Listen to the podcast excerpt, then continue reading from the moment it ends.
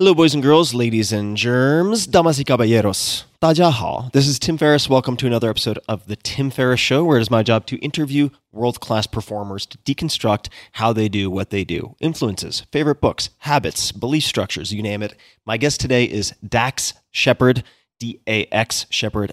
S H E P A R D at Dax Shepard on Twitter and Instagram. Dax is an American actor, writer, director, and podcast host. He is known for his work in the feature films Without a Paddle, Zathura, A Space Adventure, Employee of the Month, Idiocracy, Let's Go to Prison, Hit and Run, and Chips, the last pair of which he also wrote and directed, and the MTV practical joke reality series Punk'd. He portrayed Crosby Braverman in the NBC comedy drama series Parenthood. Since 2018, he has hosted the Juggernaut podcast Armchair Expert. It was 2018's most downloaded new podcast on Apple Podcasts and won Breakout Podcast at the 2019 iHeartRadio Podcast Awards. His roster of guests includes Kristen Bell, it includes Ashton Kutcher, Bill Gates, Alicia Keys, Chelsea Peretti, Sarah Silverman, Conan O'Brien, Seth Rogen, 50 Cent, Jimmy Kimmel, Alanis Morissette, and hundreds more. You can find Armchair Expert on Apple Podcasts, Spotify, or wherever you get your podcasts. You can find Dax, as I mentioned, on social media Instagram, Twitter at Dax Shepard. The website is armchairexpertpod.com. Please enjoy a wide ranging conversation with Dax Shepard. This episode is brought to you by Oura, O U R A. It is the only wearable that I wear on a daily basis. Oura is the company behind the smart ring that delivers personalized sleep and health insights to help you optimize just about everything. And I've tried every device out there that you can imagine. This one really makes the cut. I've been using it religiously for at least six months now, and I was introduced to it by Dr. Peter Attia, who's also vetted just about everything. With advanced sensors, Oura packs state of the art heart rate, heart rate variability, HRV, super important to me, temperature, activity, and sleep monitoring technology into a convenient, non invasive ring. It's tiny, it weighs less than six grams and focuses on three key insights sleep, readiness, and activity. So I can use it to help focus my attention on the type, volume, intensity of exercise that I should do in a given day. I use it to determine how certain types of alcohol at different times of the day affect my sleep, which they do. And I can see all of that in graph form trended over time. There are tons of actionable insights that have come from using this ring for me. They have a number of incredible people on their team. Dr. Matthew Walker, a professor of neuroscience and psychology at UC Berkeley, and also author of Why We Sleep, the mega hit, is Oura's chief science advisor, as just one example. The Oura Ring is one of the most accurate wearables available because it measures your vitals directly from your finger. So it's not deducing that or uh, making a best guesstimate based on a bunch of other things and trying to triangulate. Compared to a medical grade electrocardiogram, the Oura Ring is 99.9% accurate for resting heart rate and 98.4% accurate for heart rate variability. And I work with HRV doctors, and they recommend that I use the Oura Ring. So try it yourself. It is super cool and super practical, very actionable. The Oura Ring comes in two styles and three colors silver, black, and matte black. I use matte black. For $299, you can give or get the gift of health by visiting ouraring.com. That's O U R A R I N G.com. Again, that's ouraring.com. This episode is brought to you by Vuori Clothing, spelled V U O R I. Vuori. I've been wearing Vuori at least one item per day for the last few months, and you can use it for everything. It's performance apparel, but it can be used for working out. It can be used for going out to dinner, at least in my case. I feel very comfortable with it. Super comfortable, super stylish, and uh, I just want to read something that one of my employees said. She is an athlete. She is quite technical, although she would never say that. I asked her if she had ever used or heard of Vuori, and this was her response. I do love their stuff. Been using them for about a year. I think I found them at REI. First for my partner, t-shirts that are super soft but somehow last as he's hard on stuff. And then I got into the super soft cotton yoga pants and jogger sweatpants. I live in them and they too have lasted. They're stylish enough I can wear them out and about. The material is just super soft and durable. I just got their Clementine running shorts for summer and love them. The brand seems pretty popular, constantly sold out. In closing, and I'm abbreviating here, but in closing, with the exception of when I need technical outdoor gear, they're the only brand I've bought in the last year or so for yoga, running, loungewear that lasts and that I think look good also. I like the discreet logo. So that gives you some idea. That was not intended for the sponsor read. Uh, that was just her response via text. Vuori, again spelled V U O R I, is designed for maximum comfort and versatility. You can wear it running. You can wear their stuff training, doing yoga, lounging, weekend errands, or in my case, again, going out to dinner. It really doesn't matter what you're doing. Their clothing is so comfortable and uh, looks so good, and it's it's non offensive that you don't have a huge brand logo in your face. You'll just want to be in them all the time. And my girlfriend and I have been wearing them for the last few months. They're men's Kore short, K O R E. The most comfortable lined athletic short is your one short for every sport. I've been using it for kettlebell swings, for runs, you name it. The Banks short. This is their go to land to sea short is the ultimate in versatility. It's made from recycled plastic bottles. And what I'm wearing right now, which if I had to pick one to recommend to folks out there, or at least to men out there, is the Ponto Performance Pant. And you'll find these at the link I'm going to give you guys. You can check out what I'm talking about, but I'm wearing them right now. They're thin performance sweat pants, but that doesn't do them justice. So you got to check it out. P O N T O, Ponto Performance Pant. For you ladies, the women's performance jogger is the softest jogger you'll ever own. Vuori isn't just an investment in your clothing, it's an investment in your happiness. And for you, my dear listeners, they're offering 20% off your first purchase. So get yourself some of the most comfortable and versatile clothing on the planet. It's super popular. A lot of my friends I've now noticed are wearing this, and so am I vuoriclothing.com forward slash Tim. That's V U O R I clothing.com slash Tim. Not only will you receive 20% off your first purchase, but you'll also enjoy free shipping on any US orders over $75 and free returns. So check it out. vuoriclothing.com slash Tim. That's V U O R I clothing.com slash Tim and discover the versatility of Vuori clothing. Optimal. This episode is brought to you by Athletic Greens. I get asked all the time what I would take if I could only take one supplement. The answer is invariably athletic greens. I view it as all in one nutritional insurance. I recommended it, in fact, in the four hour body. This is more than 10 years ago, and I did not get paid to do so. With approximately 75 vitamins, minerals, and whole food sourced ingredients, you'd be very hard pressed to find a more nutrient dense and comprehensive formula on the market. It has multivitamins, multi mineral greens complex, probiotics and prebiotics for gut health, an immunity formula, digestive enzymes, adaptogens, and much more. I usually take it once or twice a day just to make sure I've covered my bases if I miss anything I'm not aware of.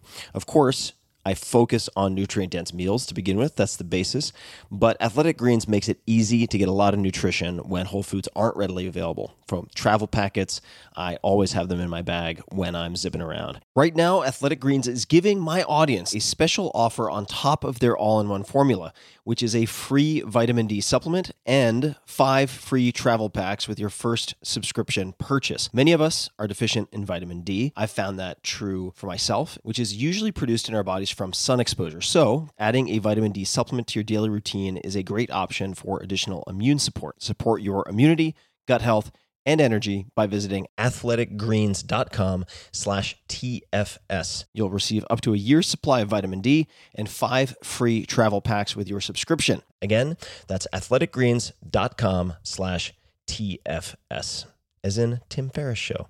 athleticgreens.com slash TFS. With LinkedIn Jobs, we tap into a network of more than a billion professionals to help you find quality professionals quickly and easily for any role you need. Marketing wizards? Found them. Software engineers? Found. That project manager I could never seem to hire? And found. LinkedIn Jobs quickly matches your roles with candidates with the right skills and experience. In fact, 86% of small businesses get a qualified candidate within 24 hours. Post your first job for free and get started at linkedin.com slash acquire. That's linkedin.com slash acquire. Terms and conditions apply. At this altitude, I can run flat out for a half mile before my hands start shaking. Can I answer your personal question? Now would seem an appropriate time. What if I did the opposite? I'm a cybernetic organism, living tissue over a metal endoskeleton.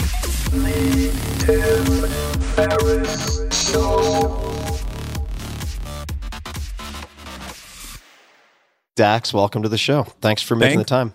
Yes, thanks for having me. Uh, it might be fun for people to even know why we're talking. Well, let's see. It, it originated with a mention in my newsletter, Five Bullet Friday. A very I'd listen- complimentary. Very complimentary and very well deserved, related to uh, an episode of your podcast, Armchair Expert, in which you interviewed Atul Gawande, uh, who I've respected for a very long time, author of many books, including The Checklist Manifesto. And it was one of those episodes that I come across every once in a while where I think to myself, I should have interviewed that guy first because I don't think I'm actually going to be adding much to the conversation by having a second interview unless I just jump straight to the rapid fire questions. You know, if you were a breakfast cereal, what would you be? Kind of stuff. right. you, you, you did you did an exceptional job, and oh, uh, so flattering. Thank you. and so you reached out after that, and that's how we connected. And we Yeah. had, I guess, one or two conversations since, and here we are in the show. Yeah, we connected over the phone. Um, and I'll, I'll admit to my very, um, I think it's human susceptibility to uh, compliments from high status people. I mean, this is deplorable about me, but you know, certainly people wrote on that episode on our feed that it was nice and everything, and I it feels good. But then to see in you could consider quotes a competitor on some level, so or a colleague. I don't know how you want to frame it, but to know that someone else who does what I do listened and liked it is is uh, abundantly flattering. I'll sometimes like you know, I'll reach out to. I think we're both friends with Sam Harris, so if if there was an episode I loved of his, I'll I'll tell him that, and then occasionally I'll go, "Oh, I really liked your," and I'm like, "Wow, I, I assume you don't listen. You would never listen to my show because you have your own show." So I don't know. It just it gets elevated quickly for me that you had took the time to listen when you spend so much time in the podcast world, and you probably want a break from it.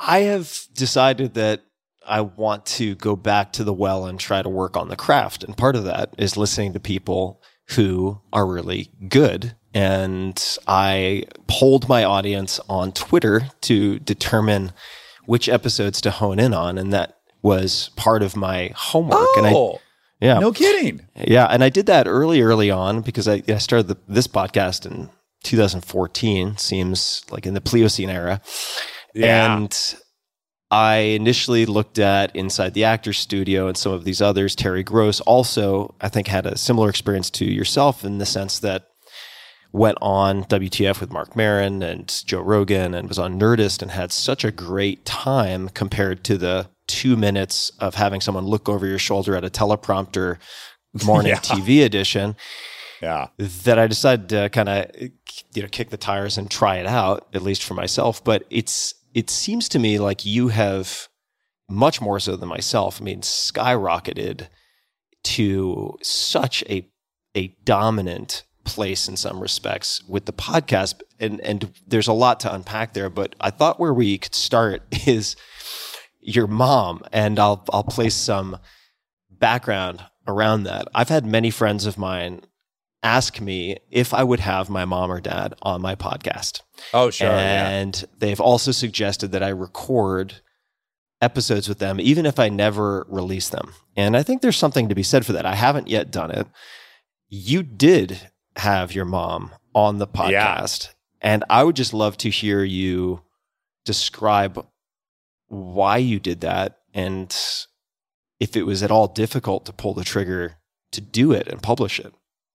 Well, it, for me, it felt like I, I should absolutely do it because um, the kind of premise of, of our show is look, man, it is hard to get through 80 years on this planet and not fuck up royally uh, often. And so my mother, just as her, I don't know where she got it from, to be honest with you, but she's always had the most compassionate, empathetic point of view. Like an example would be, I lived in a small town. Uh, you know, occasionally a young kid would uh, die in a car accident, and uh, always drunk driving related. And and there would be other people in the car, and the whole community be mad at the driver. And my mother's first thought would always be like, Oh man, what are what are the parents of the boy driving thinking about? You know, every baby comes home and cigars are handed out and everyone's excited and this is just not where it should end for anyone. She always had this knack for kind of taking almost the antagonists in stories and having a great deal of empathy for them. And so uh, however much I'm able to do that on our show, it's it's directly credited to her for sure. And this really kind of willingness to own your fuck ups in public. Like she would tell people, relative strangers, how many times she'd been divorced or this or that. She just didn't seem to. She seemed to fight shame with that, and so I just always admired her about that, and I, I definitely think that's uh, if that's you know why the podcasts work, it's it's attributable to her. So it seemed natural to have her on, but then I had the fear of, you know, my mother's not a public personality. She's not been in interviews. It's a stressful situation, as you just said, you know, I think people underestimate how much of a uh, like a starter pistol goes off when you're on one of those talk shows. It's like you're standing behind a door. It's about to raise up. You're supposed to walk up to the right and to the left, and you shake the guy's hand. Then you sit down. Then you let you know. It's so quick and like being shot out of a cannon that it's it's very hard to relax and be yourself out there. So I had an appropriate amount of fear that she would maybe just not be the person I know once there was a microphone in front of her. And then to my great delight, she um, had no problem with it. She was just very comfortable right away. And then I think the unforeseen thing for me was the person who does interviews uh, was operating on some level. And so there are obvious things that I would have asked for follow up questions with any other guest um, that I had never asked my mom. And I guess the one that was probably most profound is my mom has this incredible story. Um, you know, three divorces, started as a janitor night shift, built a company, raised three kids on her own. She's had two suicide attempts. She's wrestled with mental uh, health issues. She had uh, uh, my uh, first stepdad was physically abusive and beat her up in front of us, and it was it was gnarly. And so, and she was very comfortable with that. And so she's kind of going through her story, and then it just hit me for the first time. It's something I would ask a real guest, which was God, how could someone as tough as you and as confident as you have lived with someone that was beating you up? It's hard for me to it's you're not you don't fit the the the stereotype I have of someone with low self-esteem that would find themselves in that relationship. And she said, again, I've never asked her that, but she said, you know the shame of having failed twice. I had just got divorced from your dad and, and I didn't want to tell my parents and it, that didn't go easy and everyone was disappointed and I felt like a failure and now I picked this other guy and I probably did it haphazardly and here I was again and I I was I would have preferred to have gotten physically beat up than to own the shame of having failed twice in such a short period of time. And I think that ended up being one of the most profound things that happened in that. I know a lot of women reached out to us and really related to that and have contacted my mom separately about that. And and so yeah that was a neat part of it that I I never thought to really ask her in real life. But then once in this context it seemed very obvious I should ask that. And so I dug it. I could definitely see it going off the rails. And and I'll also add one thing about my mom which is I one time told a story on a talk show that was kind embarrassed her. And she called me and she was a little embarrassed and I felt really bad. And and I said, I'm sorry. I, I guess I, I I sometimes just assume you're as open as I am or whatever it is. And then she called me back about a week and a half later and she said, "You know what? I was wrong to call you. Uh, this is your story and you are you have a full right to tell your story. And it involves me sometimes and that can be sometimes I'm embarrassed by that, but you certainly if you have any rights to tell your own story." So I already had that relationship. So I think that puts me in a much better spot than maybe, I don't know what your relationship is with your parents. Are they still married? They're still married. Yeah, wow. My parents are still together. And I mean, there's, there are a million directions we could go with that. Um, uh-huh. Before, and maybe, maybe we do, maybe another time. but before we, before we turn it into the Tim, Tim therapy session, which we can. well, we will when you're on my show for sure. Yeah, we'll do that. I'm very curious if a that's a level of like equanimity that you've seen in your mom before because that's a very I want to say mature, not in the age related sense, but in the sort of psychological sense perspective to take with your story and the divulging and telling of things that might be embarrassing to her, might Yeah. even cause uncomfortable conversations with her friends. Have you seen that before? And then the second part is Did you see any downside or did she experience any downside to being on the show as someone who is not a public figure? And as we both know, a lot of weirdos can come out of the woodwork. Oh yeah. Um, although it is filtered at a certain point, as I'm sure you experience. Like in general, if someone's listening to your show, they probably like you. You know, I doubt people hate listen to you the way they did to Howard Stern in the '90s. You know, Uh-huh. my show, my my stuff's too long. yeah, it's too much too much of a commitment. um, no, she she has had nothing but incredibly positive, moving reactions to that, and I do think she thought maybe what I have thought in the past, which is. Oh, she says this is going to be embarrassing to her brothers or her other family members, right? And that was not the case. And and I guess that's what I've kind of learned almost 250 times in a row doing the show, which is like every time you think it's going to be embarrassing and there's going to be backlash, that's almost assuredly going to mean something real and vulnerable came out. And I've just seen, I've yet to see vulnerability met with shittiness thus far. I mean, it, it'll certainly happen, and I, and, and certainly some some things I've admitted have been mildly weaponized by by different political points of view, but in general, I I've just been so encouraged. And and you know a little bit the premise of why I wanted to do the show is that I'm in a 12-step program. I'm in AA. I watch people, I've watched people for the last 17 years share things that should make you hate them, but they're when they do it and they're owning it as a fault or a mistake or a character defect, it, it's just hard not to be empathetic towards that because man, I've yet to meet the person who's not wrestling with some shittiness. You know, I think it's pretty. It's a unifying trait of us humans. You know, we we've got some shit we're all dealing with. It seems like you have owned and use extremely well vulnerability as a superpower of sorts on your show and uh, quite possibly elsewhere in your life. Let's talk about one component of that, which is addiction. When did you first think of yourself as having a problem with any type of, of substance abuse or substance use? Uh throughout my using, but I had a different point of view, which is my heroes at that time were Bukowski. Uh, they were other romantic drunks. They were uh, Waylon Jennings, and and I had this this fantasy, this romantic fantasy that I could do something artistically that would be impactful enough that it would excuse all of my shittiness, right? So like Waylon's got several songs basically apologizing for cheating on his wife and it's hard to be in love with a fun-loving man.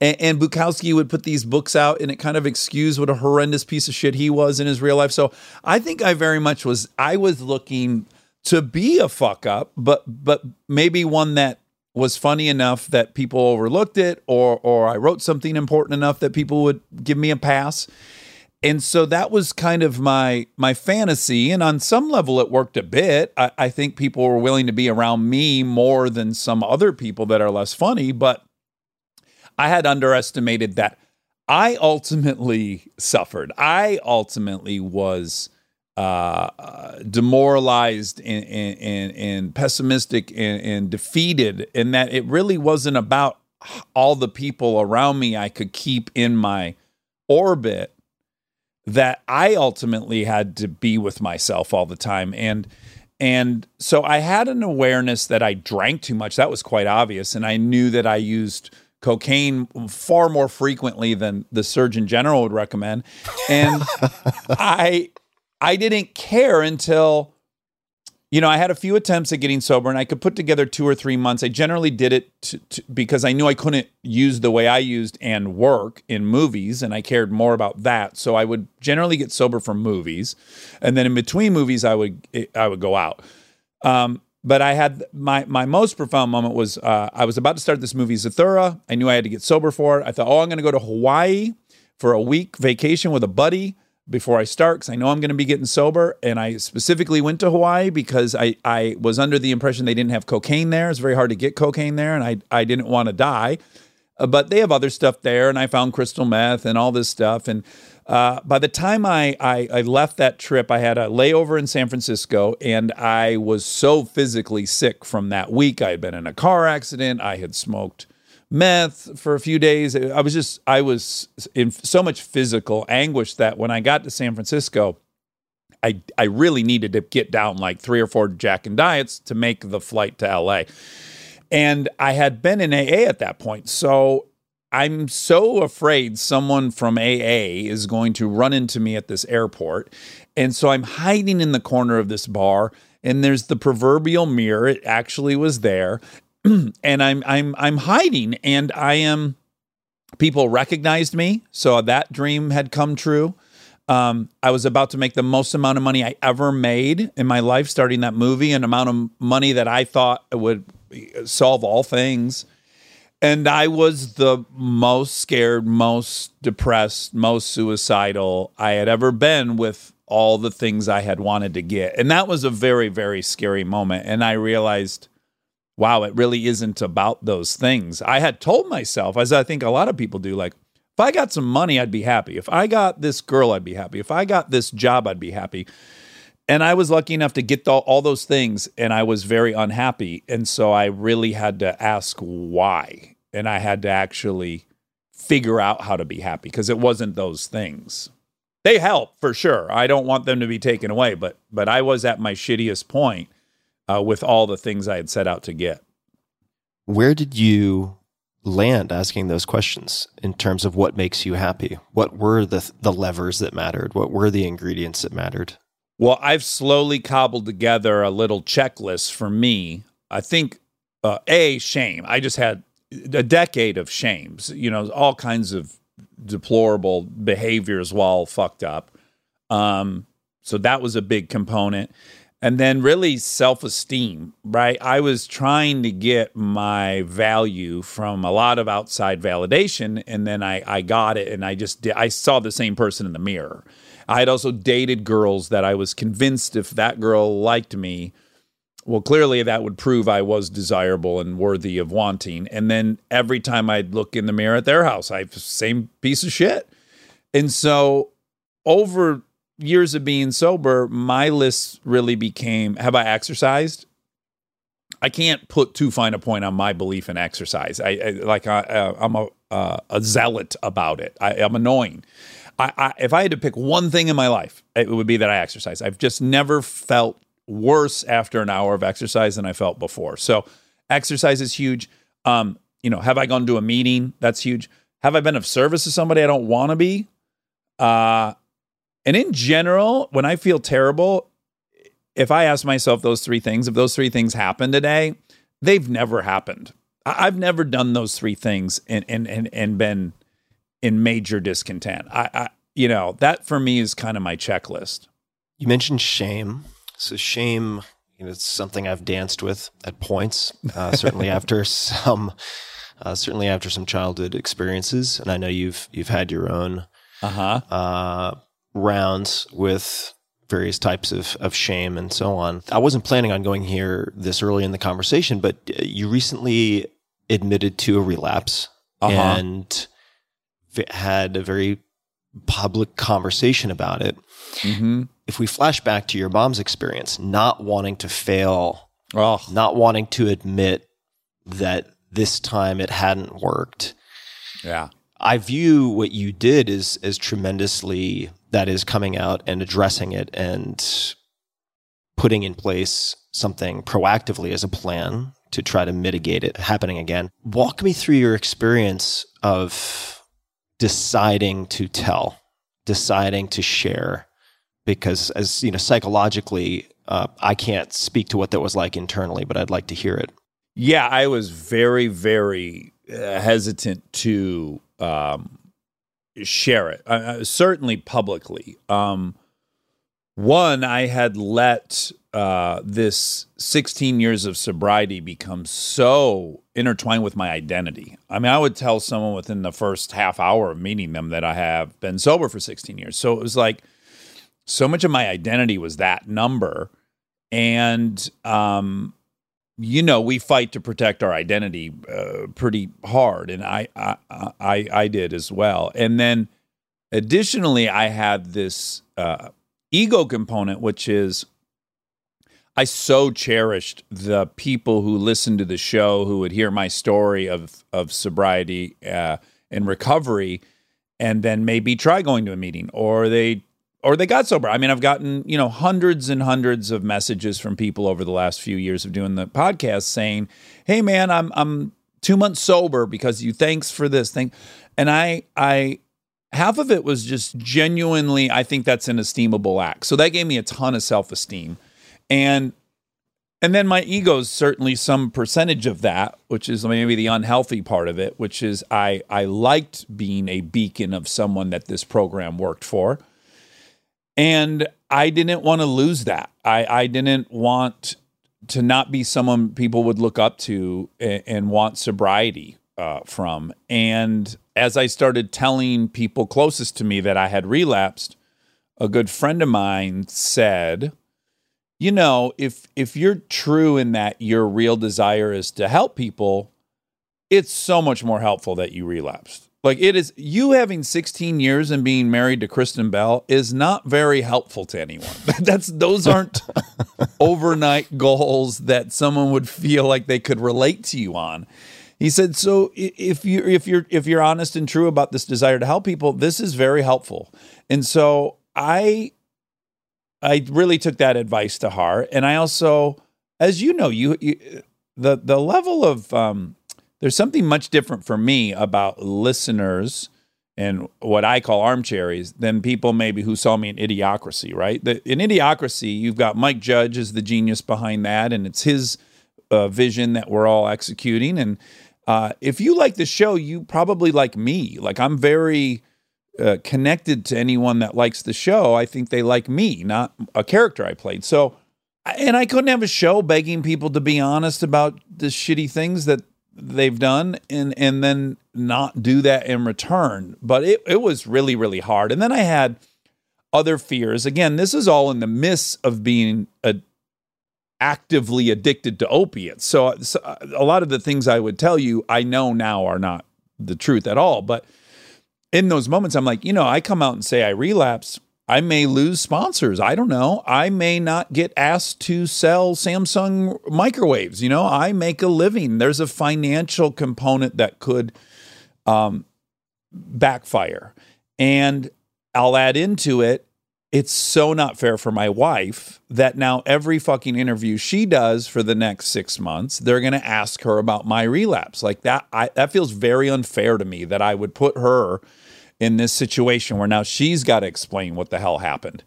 Um, so those are just all the factors, you know, that were, were I was afraid uh, to to come clean about, and then um, it was an interesting experience doing it because when we were, Monica and I recorded it, I had a lot of control over that. I could we could edit something out if we didn't like it. Uh, we could not release it. We still had control. And then there was a period where we're like, well, what do we call it? So I had control over what it was called. We had control over what day it came out. And then I underestimated that once it was out, it was just out. And then I, I had no control over it. And one of the reasons I relapse is I fucking love control. I love to know what mood I will be in. I love to regulate my emotions and my feelings. And I, I, that's one thing drugs do is you know how you will feel in 30 minutes and i desire that and so but i will say all my fears uh, that they've yet to come to pass now i didn't lose any sponsors i had this we have this great relationship with Lightlife which is a, a alternative uh, you know, it's a, it's a vegetarian meat, right? I got a huge basket of flowers from them that said like, "We want more than anything to still be in business with you." So it, it it couldn't have been nicer.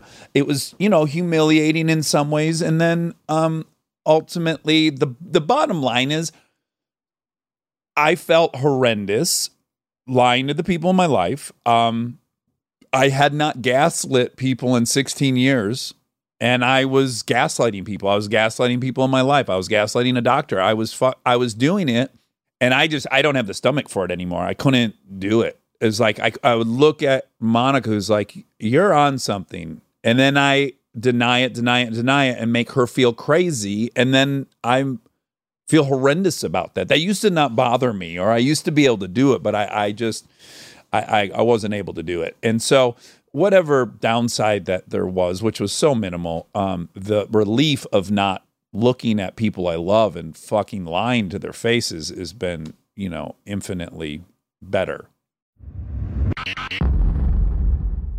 Just a quick thanks to one of our sponsors, and we'll be right back to the show. This episode is brought to you by ButcherBox. ButcherBox makes it easy for you to get high quality, humanely raised meat that you can trust. They deliver delicious 100% grass fed, grass finished beef, free range organic chicken, heritage breed pork, and wild caught seafood directly to your door. For me, in the past few weeks, I've cooked a ton of their salmon, as well as two delicious barbecue rib racks in the oven. Super simple. They were the most delicious pork ribs I've ever prepared. And my freezer is full of ButcherBox. When you become a member, you're joining a community focused on doing what's better for all. That means caring about the lives of animals, the livelihoods of farmers, treating our planet with respect, and enjoying better meals together. ButcherBox partners with folks, small farmers included, who believe in going above and beyond when it comes to caring for animals, the environment, and sustainability. And none of their meat is ever given antibiotics or added hormones.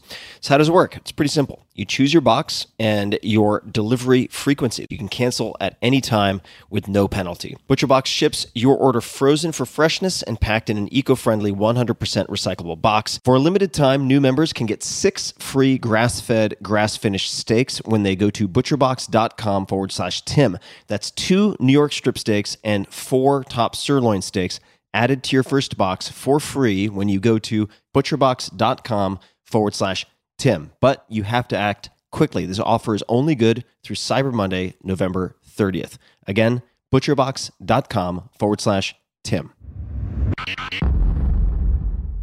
So your wife has said publicly that you're also addicted to self improvement or or growth, and that seems to be in your favor. What are some of the for those people listening who perhaps have battled with addiction or relapsing? What are some of the things you're putting in place to decrease the likelihood of it happening again? What have you changed?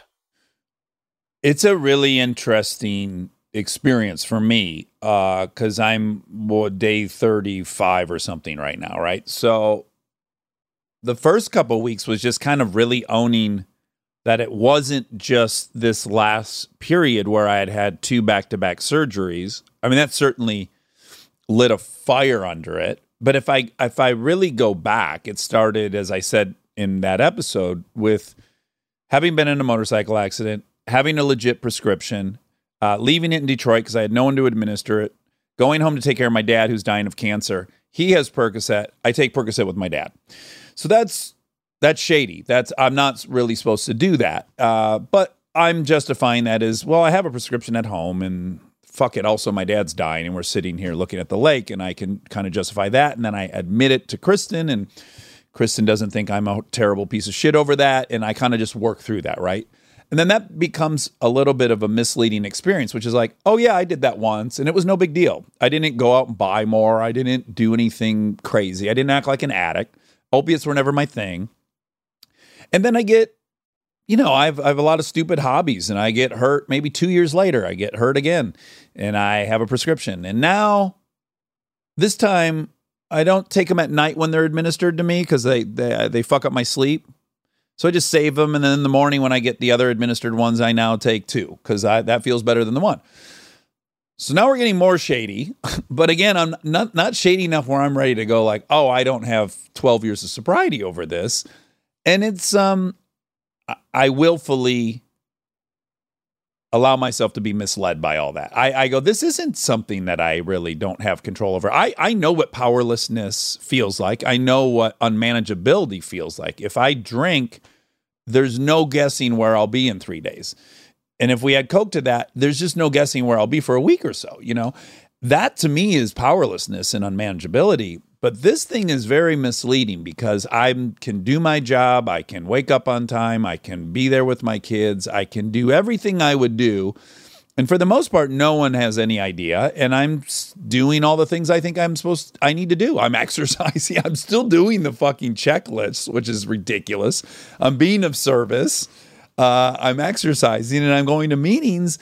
Uh, but again, now the lies are just they're, they're just piling up. They, you know, a lie tell in the morning has to. I need three more by like three to make the first one make sense. And I'm like, oh my god, I forgot how this spirals. And then that that was became very clear that that it was unmanageable. I couldn't like I didn't know who I was telling what to at some point. And then the powerlessness was just you know, opiates is a gnarly thing to get addicted to because daily your your tolerance goes up. So even if you're not even in search of getting higher, you're just going to have to take more and more and more. And and that's that's the situation I found myself in pretty quickly into the whole thing, which is just like I'm taking a tremendous amount now, and I'm going to have a horrendous detox, and I know it. And that was not part of the plan. Did I answer your so, question? uh, you didn't, but the backstory is helpful what are you doing now or what oh, are some some i'm uh, sorry i told you the first yes. yeah so the first part was some breakers being, that you put in place. Yes so the first part was just understanding how this thing happened. I needed to get my arms around like how did it happen? Well it happened with all these baby steps so that was important for me to acknowledge. Like there's no wiggle for me. The, uh, you know there's no white lie for me because uh, the white lie will just it, it'll grow. That's what it does. It grows and then, secondly, I had to ask myself, what am I trying to escape? You know, what do I find so um, uncomfortable in my life that I need to confront? And that took a couple weeks for me to kind of isolate. And um, that's being tackled now. That's being tackled in therapy, and that's being uh, addressed. And and I I know, and I'm not really ready to let everyone in the world know what that is for me, but funny enough, the most generic thing in the book, uh, in the AA Big Book, is resentments will make us drink. We can't have them. They're, we're, for whatever reason, we're the type of people that just we can't afford to have them. And and I had a couple and they were huge and i was ignoring them and i was uh, not wanting to confront them and and i'm now you know in the process of working through all those. Um, so i think a just coming clean um, being honest with everybody and then um, committing to figuring out why i wanted to escape and and addressing that which i feel like is happening. And then again the, the, the huge silver lining of this whole story is that I didn't go drink and do coke, which I, I didn't think was possible. I thought if I had to say I had one day, I'd be like, fuck it. Well, then I want to drink. Uh, I miss that. Um, so I just feel crazy lucky that that compulsion didn't come over me. Also, as you're talking about remaining honest to your listeners, it strikes me that if the only thing that came out of your podcast were the strength of that public accountability with this type of situation that that would be a huge ROI on starting the podcast. Right? I mean, that's that's a, that's an incredible point of leverage. You mentioned Monica's name a few times. For those people yeah. who don't know who Monica is, who is Monica? She is uh, my co-host on Armchair Expert, and her story is fantastic. Which is, um, she was in our friendship circle, kind of peripherally, and she let us know she could babysit. So I think about seven years ago, maybe she babysat for our firstborn kid a little bit.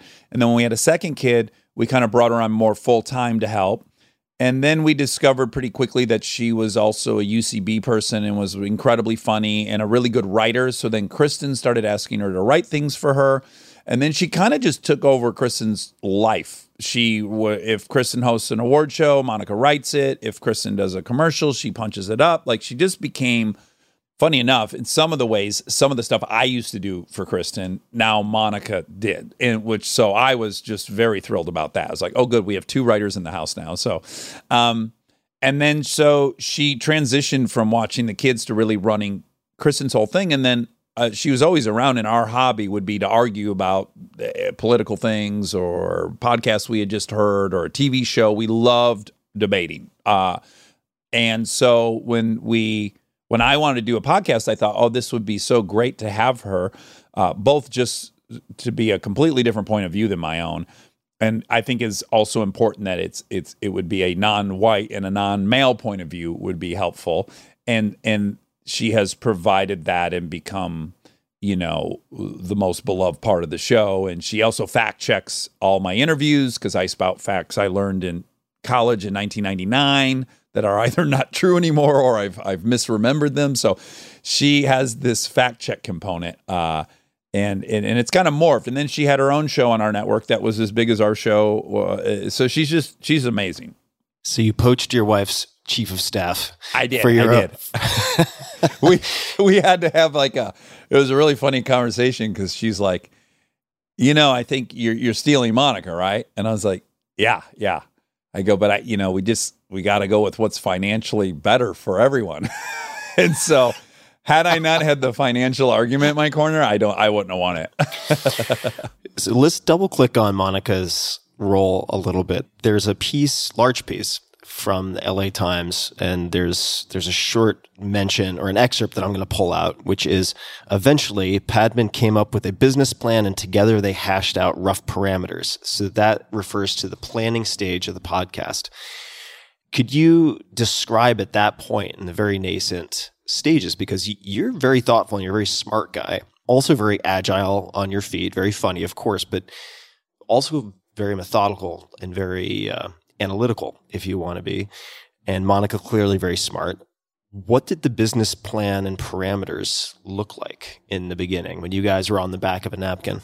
Yeah, uh, that might be overstated. I think that implies a lot more planning than we actually did. But I mean, in, in, a nutshell, two things. Um, I'm a terrible delegator. I have a ton of fear that someone won't execute something in the same tone that I like. Right. I, I, again, back to me being a control freak. It's why I, I went into directing at some point. And so to find someone like her, who I had watched take over Kristen's point of view and tone and execute it flawlessly for years. I just felt very safe. Like it's the first person I think I've ever really just trusted to execute this shared idea. So yeah, I don't I didn't know anything other than I had been a guest on podcasts, right? That, that's all I knew about podcasts. And so in Rob too, our other producer, he's very instrumental in this. He was producing another podcast, and I met him uh, on there.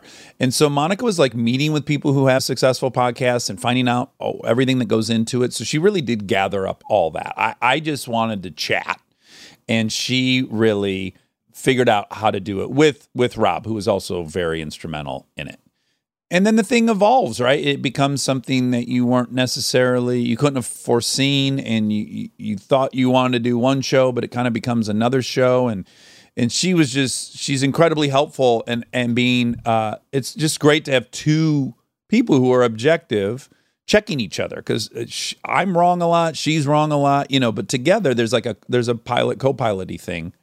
I'll, I'll call her the pilot for this uh, and, I, and i'm the co-pilot but yeah, she's just. Uh, I'll tell you, we we didn't edit when we first started the show, and the result of that was I felt a compulsion to fill every dead second of airtime. I already talk way too much. I've steamrolled in this interview, and so I did it even times ten because I I I was like, what? This person's thinking for uh, twenty two seconds. I gotta say something. And Monica was like, we need to start editing the show. And then she started editing the show, and she really then becomes the editor, is so in charge of the tone of the show. It's it's just it's her point of view as much as anyone's because she does do that. And I've never listened to an episode and thought, what the fuck was she thinking? I'm always like, oh God, thank God she she also knows when I go too far, which I, I go too far quite often. And she saves me. Just to give people uh, a a peek behind the curtain, how do Monica and Rob split responsibilities? Just so people have a window into the podcast operation, so to Yeah. speak. Because this is certainly me following my own curiosity. I mean, you've you've built something amazing, you and your team. How do they split responsibilities? Okay, so I'll kind of tell you pre-COVID because it's evolved obviously for for COVID. It's changed dramatically. Yeah. But w- when we did every interview in person, Rob was in charge of every audio thing we needed, every uh, you know the hosting site, uh, publishing it. Uh, he takes the photographs. He's really great at graphic design, so he does our our look, the yellow thing, and he also does all the merchandising. Like we, he designs all the stuff. Um, I mean, Monica and I are involved in it, but he he physically makes everything. I assume on Photoshop or something. I don't even know what he uses. Uh, he he is also the liaison between um, all the technical people that are involved in it. Um, and then Monica is very much a producer in that she's dealing with publicists.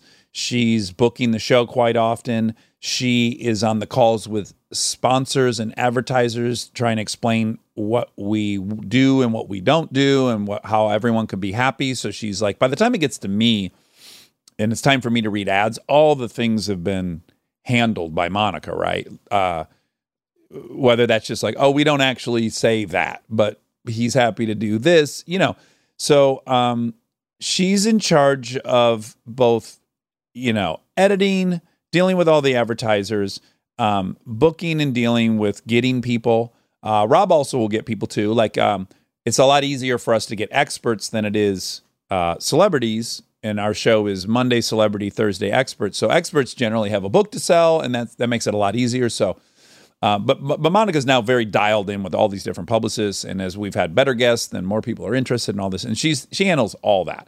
I research, I show up, and I interview people, and I also reach out to people that maybe I have access to that no one else has access to. And on rare occasion, Kristen has to get involved because people like her a lot more than me. so, so the podcast landscape is kind of a elephant graveyard of three episode podcasts or 10 episode podcasts, right? Uh, Even very well known people with mm. ostensibly pre existing audiences just tap out frequently. Yeah. And there there are God knows how many. What, 30,000, 50,000, 100,000 new podcasts a week launching? I have no idea. The number is enormous. Yeah. And you kind of pole vaulted very quickly to a dominant position and you have stayed there. And this is probably a question you're tired of people asking you, but to what would you attribute that if you had to speculate or your best friends or people who know the show really well, if it's easier to answer that way, what do they attribute it to?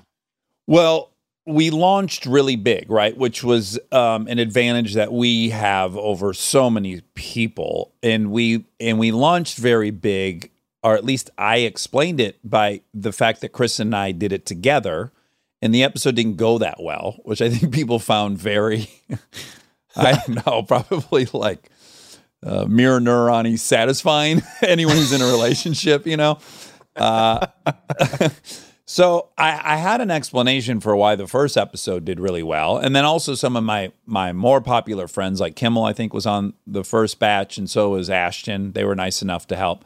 So when they were a part of the launch, I really kind of attributed it to them and or the, the, the shared interest in Kristen and I as a couple.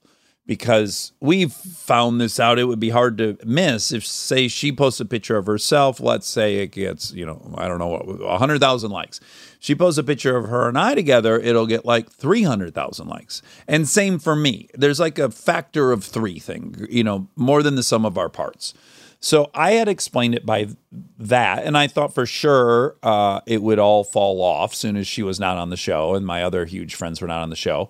Um, and then it just kept working, and and and I didn't know why. I, I don't know that I fully know why. I think there's a tremendous amount of luck involved, and and also we get incredible guests. I mean, the guest thing is its own machine. Uh, where you know once Bill Gates is on someone else who maybe was like, I don't know, you know, it, it just, it all, some of it becomes self perpetuating. But I'll, I'll, say, and when we talked on the phone, I, I, told you this that I learned a lot when we started doing live shows and we got to actually interact with people who listened to the show and we'd hear their questions. And as I told you then, uh, I always notice in Sam Harris's live shows when people ask questions, it's just a it's a diatribe thesis on some kind of molecular biology. Like the the real goal is clearly I want Sam to think I'm smart. And so what I I, I glean from that is that they like that Sam smart. That's what they like about the show. That's what I like about the show. I like that he can argue well with other people and I'm exposed to really smart people. So when we started taking questions, they were all they were almost unanimously oh my God, I'm sorry I'm wearing the sweatsuit. I wore a skirt, but my thighs were sweating too much because I'm on my period. And I had to go to Ross and buy the stupid sweatsuit for $5. Anyways, I was wondering what your shower routine is, right? and then the next person I get, I'm like, I farted in the thing and now my friend won't sit with me. And it was just like, I was overwhelmed with how vulnerable all these people were. It's like they led first with something kind of embarrassing or vulnerable about themselves. And it wasn't until then where I was like, well, then that must be what they like about me. And that must be what they like about the guests when they're on our show versus other shows, is that they seem to be more vulnerable or something. And so I guess that's it. And then I guess from that, I would conclude it must be rare. It must be rare to hear people be that way, or people wouldn't be listening. Yeah, especially with the mixture of guests that you have on the show, if that makes any sense. I mean, I think that vulnerability from real vulnerability, not rehearsed one or two story vulnerability, but like true, I haven't talked about this before vulnerability. Yeah, real in- time. yeah, real time. Oh shit, I think I just backed into a corner vulnerability from both the like tier one celebrity and tier one experts is is is quite uncommon. So I think well, they have a safety net. I'll add. You know, so everyone that comes on the show, we tell them up front, you can cut anything out you want. Like you go home tonight and you're like, "Mm, I shouldn't have told that story about my brother. He'll probably his feelings will be hurt. They just tell us and we cut it out. So we're not uh, 60 Minutes or the New York Times. We're, we like I have no journalistic uh, obligation to not give people the right to cut shit out, right? So I think I think what happens is they know that if they say something regrettable, they can just get rid of it, and then upon saying it, I think they realize they feel different than they feared they would feel, or they see from our reaction that we relate, and then they're maybe not afraid anymore that that that came out in that time. It's like I know you just published something really intimate, but it's like I've been molested. When I tell people I've been molested, I can just see in them they're like, uh, "Oh wow, he just said that," and no one ran away. Okay, uh, fuck, I'm gonna say it too. Yeah, I was too. I, I mean, look, twenty five percent, or at least if if if a body keeps the score is is an accurate book, twenty five percent of people have had some sexual trauma in their childhood. I mean, so anytime you're with four people, one person there had it's not rare. Forty percent of kids have experienced physical abuse enough that it left a mark. I mean, these are not rare occurrences, yet we all feel so isolated in them and and, and unique and and uh, at fault somehow. So, yeah, I just think there's something about if you start, people are inclined to match you. You know, you know when we were chatting uh, on the phone, I was asking you how you prepare for episodes, and it seemed to me, and tell me if I'm misremembering this, but just for people out there who who might feel like they're just a collection of weaknesses, that one of your uh, let's say past challenges, dyslexia is actually a superpower of sorts when it comes to podcast prep because you have such a developed memory that you don't need to rely overly so on lots and lots and lots of notes, which is part of the reason why I tend not to do video because I like to look at a lot of notes. I don't have that retention that you seem to have. Is that a fair description? Yeah, I think what other dyslexics who I've met throughout the years, what what we seem to share in common. Let me back up and say there's a great chapter in a Malcolm Gladwell book.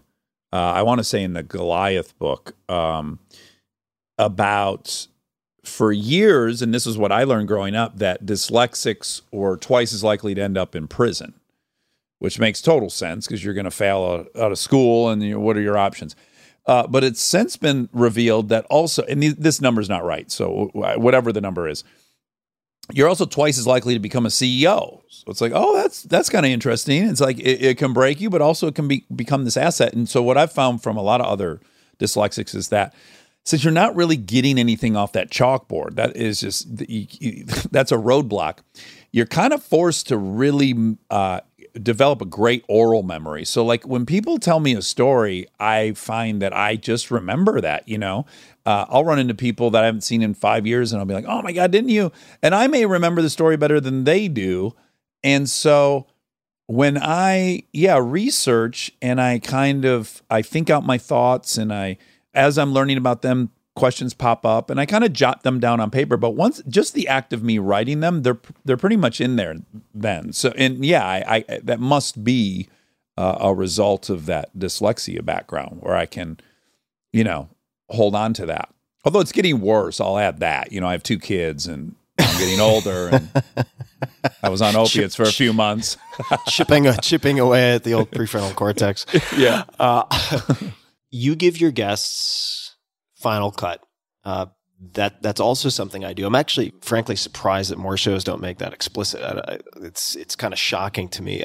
I ended up modeling that on Inside the Actors Studio because Oh. early on, yeah, early on, I had hired. I was introduced to someone who used to do research for Inside the Actor Studio, and I hired them to review transcripts of some of the early episodes of my show to try to identify where I was sloppy, where I could improve, et cetera, which was a really useful exercise. And so the question for you is how have you thought about working on interviewing, or how have you most improved as an interviewer since starting the show? I'm still really bad at this. I still give myself a C, but I used to be an E. Is I just I I talk way too much. I, I it's just it's as if I met you at a bar and and I want your approval and I'm aware of that and I'm trying to get your approval and so I've I've I've talked less and less and less over the last few years and it gets better and better the the the less I talk. But again, I am in a, I- I will justify it a little bit in that I am so often trying to enact vulnerability, which requires me to go first. It's it's almost like an AA meeting where it's like I share first, and then maybe you're compelled to share back. And so it's kind of required. And then we get into this tricky situation where, I mean, it's tricky for Monica, is like, how many fucking times can they hear me tell this story? Right. They got to be so bored of it. But at the same time, the guest I have doesn't listen to the show, so they've not heard it. And then I also feel like it's mildly unethical to cut out the part where I say I was molested and then just cut right to them going like, yeah, I was not, you know. So it's a little it's a little dicey. It's not perfected by any stretch and I I do end up talking more than probably people would prefer. But yeah, I've, I've got more and more comfortable with it. I, I think also I originally when I started interviewing experts, I am intimidated by them. I mean, I'm talking to Richard Dawkins, like I read Selfish Gene and just thought, how could someone have thought of that? You know, 20 years of thinking this guy's brilliant. So my own fragile ego wants him to know I get your book. So I'm going to waste so much of this interview letting you know I get your book. And I just more and more I I'm I don't try to prove to the person I'm I'm smart, which is very hard. Again, with the dyslexia baggage, I have a chip on my shoulder that everyone thinks I'm dumb. No matter how much proof I get to the contrary, I, I still have to work through that fear. So if you used to give yourself an E and now you give yourself a C, aside from, and your words, not mine, talking too much, what is improved and what do you most want to improve? Or is it just the volume of talking? Is, are there other aspects? You know, one thing I'll say uh, that has evolved is I was trying too hard at the beginning to get people to be sharing something we never heard. In that, again, I wanted it to be like an. Here's what happens I'm always in an AA meeting with other dudes, and I hear some person share, and I think, God, I'm so lucky to hear men talk about this. I don't think anyone not in AA gets to experience this. And so I want everyone to have that. And so then the people I have on, I I wanted them to, with them having no AA experience, I want them to jump right into that.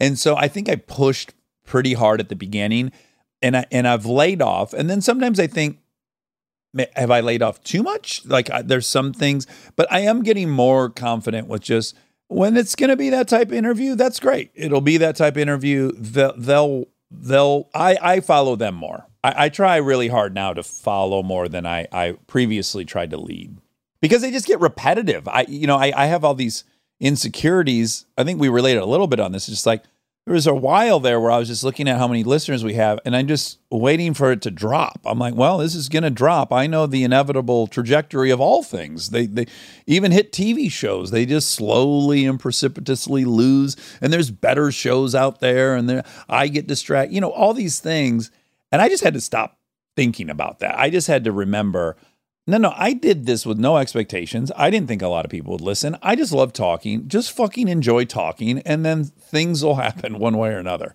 And so I pretty much I've I've semi successfully gotten out of the. I haven't asked Rob what the numbers are in probably a year. No, maybe the first month of COVID, I was like curious what that had done. But but since then, I haven't asked, and that, that's kind of a good barometer for me of how healthy I am and and how much I'm getting my esteem from the right place. I now just think that I love talking to that person or not.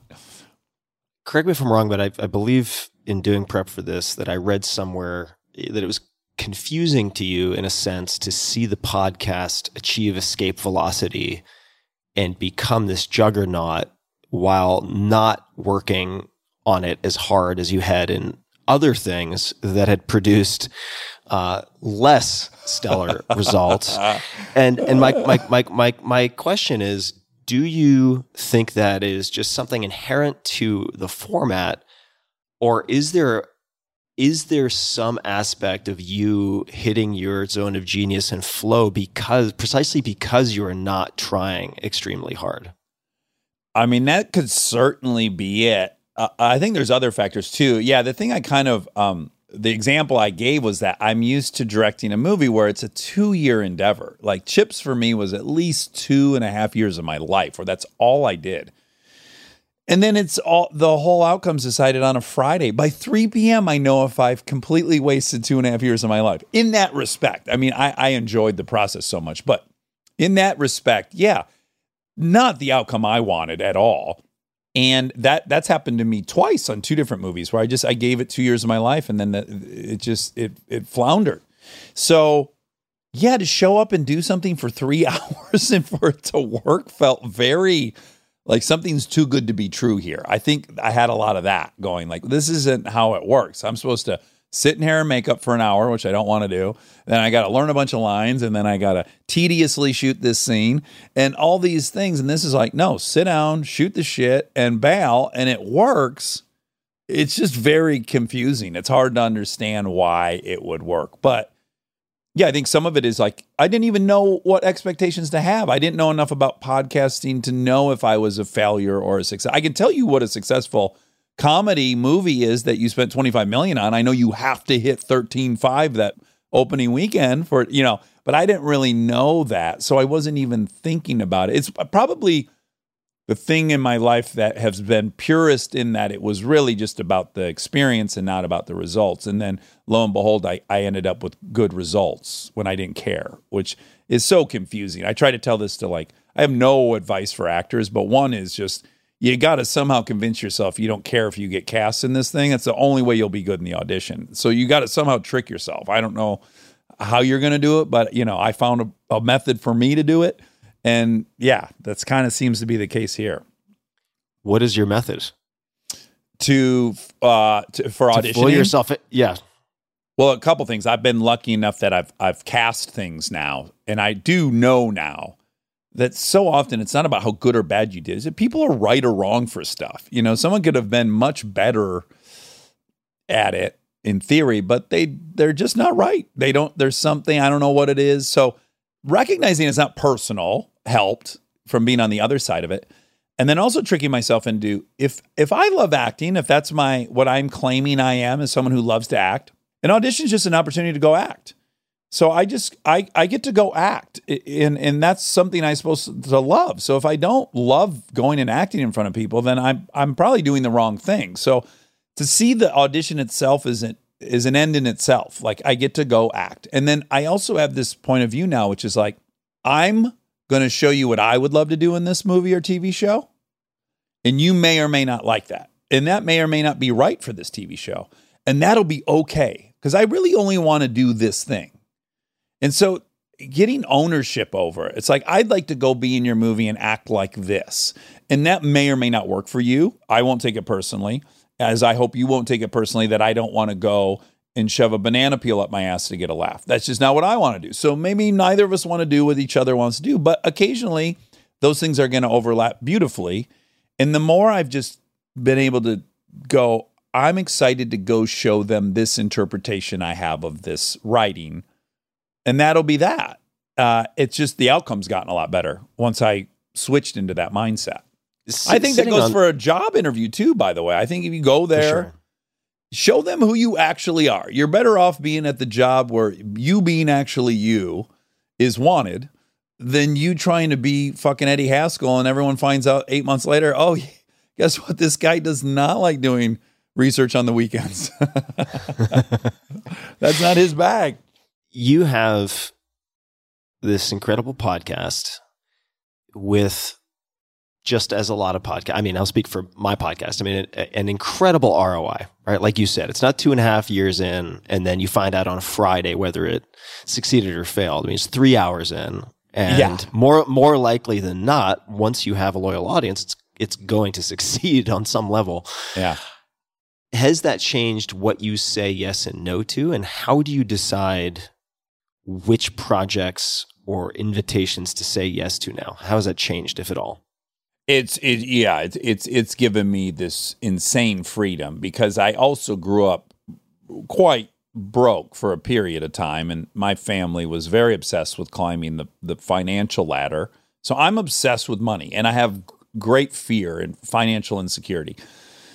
Irrational, completely irrational. I've had numbers throughout my whole life. I had this amount of number, I'd I'd feel safe. If I had this amount of money, I'd feel safe. And then I never felt safe. So uh, first, I just want to own that it's a complete fear. But having a source of income that has nothing to do with movies or television or commercials is so liberating for me because now really I only I'm lucky enough to only do stuff that I am excited to do. I don't actually have to think about the financial component. I wouldn't do something uh, motivated out of, of financial insecurity, which is very new for me. Uh, for you know, it's it's three years old. I I always I would always be tempted to take a movie I, I liked less if the payday was twice as much.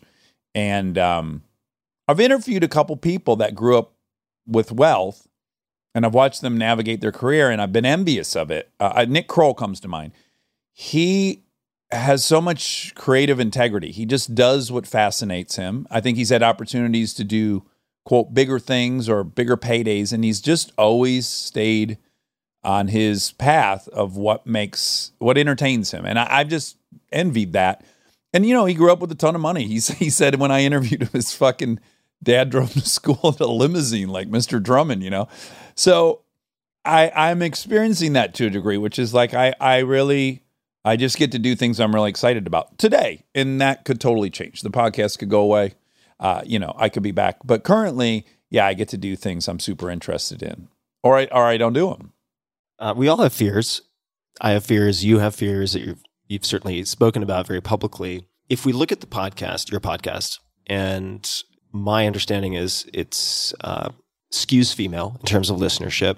You have clearly struck a chord with the leading with vulnerability. Do you ever fear straying outside of that or operating too far outside of a, a template that that appeals to your core listenership? Or does that not cross your mind? Well, no, it totally does. I'm I'm I'm trying to be as smart about this thing as I can. Um, I a don't want to lose it, and b I would like to grow it, and so we're in this great situation where you and I have a laboratory, and we can try things for very little investment, right? I can I can try. I'll tell you an example that just happened is um, I got interested in conspiracy theories. Uh, as a result of having Bill Gates on and seeing all these crazy comments, I really had no idea what the hell they meant. Save the children. He's a pedophile. I was like, what is going on? Right.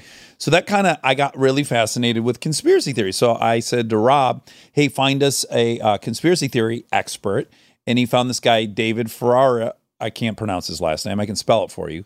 Uh, but he, he directed this, this uh, documentary, Tickled, that I loved. And he also has a show on Netflix called uh, uh, Dark Tourist and I, I, and he is a journalist who investigates uh, conspiracy. So I'm talking to him, and I'm having the most amount of fun I've had interviewing somebody in two years. Like I, it's just candy, and so I'm loving it. And then we can kind of see from the results of that episode that people also loved it. And I'm like, well, fuck, I'd love to talk to that guy once a month. And so I call him like, do you want to do this once a month? And like, we'll pay you, like you be a part of the show? And he's like, "Yeah, I'm up for that." And then we saw the response. So it's like, "Oh, that's awesome." That that just kind of presented itself and revealed itself, and so I can't wait to do that. And then we've had a couple different things like that where it's just oh it worked for us and then it appears it worked for the audience so let's let's do that again and and yeah i have the 300 mile goal of i'd love to do this show four days a week i i would love to give people what i get from howard stern which is like oh i'm following this story. Um you know in a dream world monday's candy it's some super famous person you like. And then you know thursday's uh, protein it's the experts. But maybe friday is we give you some weird topics we just learned about that gives you something to talk about on the weekend at your barbecue. Like i'd love to you know each day have its own thing and and and and not get stagnant and and stay interesting. And i i have some faith that those things will present themselves the way this conspiracy thing did So the podcast, and when I say the podcast, just to be clear, people, I'm talking about Dax's podcast, is so successful and so reliable and so appealing to so many sponsors.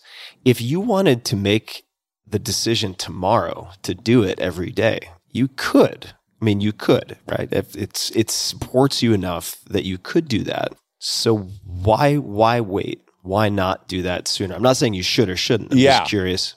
Well, I have a kind of commitment to not do it just to do it, right? So like this uh David thing is a perfect example like oh, I loved it and I want to do it a lot now. And I don't want to just arbitrarily fill up days. I want to make sure that I'm passionate about each day and I and, and excited to switch gears from an interview to maybe something more journalistic or whatever it is. And so I, I I, am committed to that, to making sure that I, I'm super crazy passionate about it. And then also I have some some outstanding obligations. I'm on a show, Top Gear, uh, that'll come out in maybe January, and I have 12 more I got to film starting in February.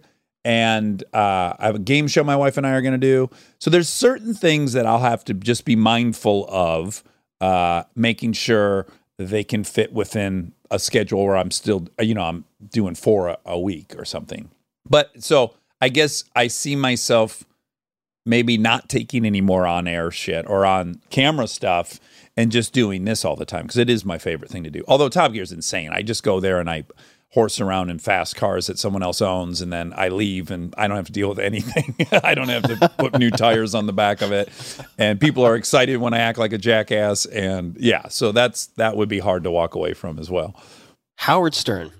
Yeah. I know you have a lot of respect for Howard Stern. Why do you have so much respect for him and how are you guys different or similar? Yeah, um it's really interesting because I only liked him a bit when he was on terrestrial radio. You know, I wasn't someone who, A, I was never up that early and I didn't commute anywhere. So I, I'd had to like turn it on in my house, which was a foreign concept to me. But once he became, once he was on uh, uh, satellite radio, I could choose when I listened to him because it just replays. And he had also evolved enough. I don't think I would have been on board for throwing baloney at girls' asses and stuff. That wasn't really my jam. Uh, what I really immediately loved about him is what an amazing interviewer he is. He's just such a great interviewer. And I loved that his, like, I still find this very intriguing about him is that his fan base is, I would guess, opposite of mine. I think it's mostly dudes. And so here's this guy who has this kind of dude fan base, and, and, and there's a lot of sexual stuff. Yet he does transcendental meditation. He doesn't really drink. He eats perfect.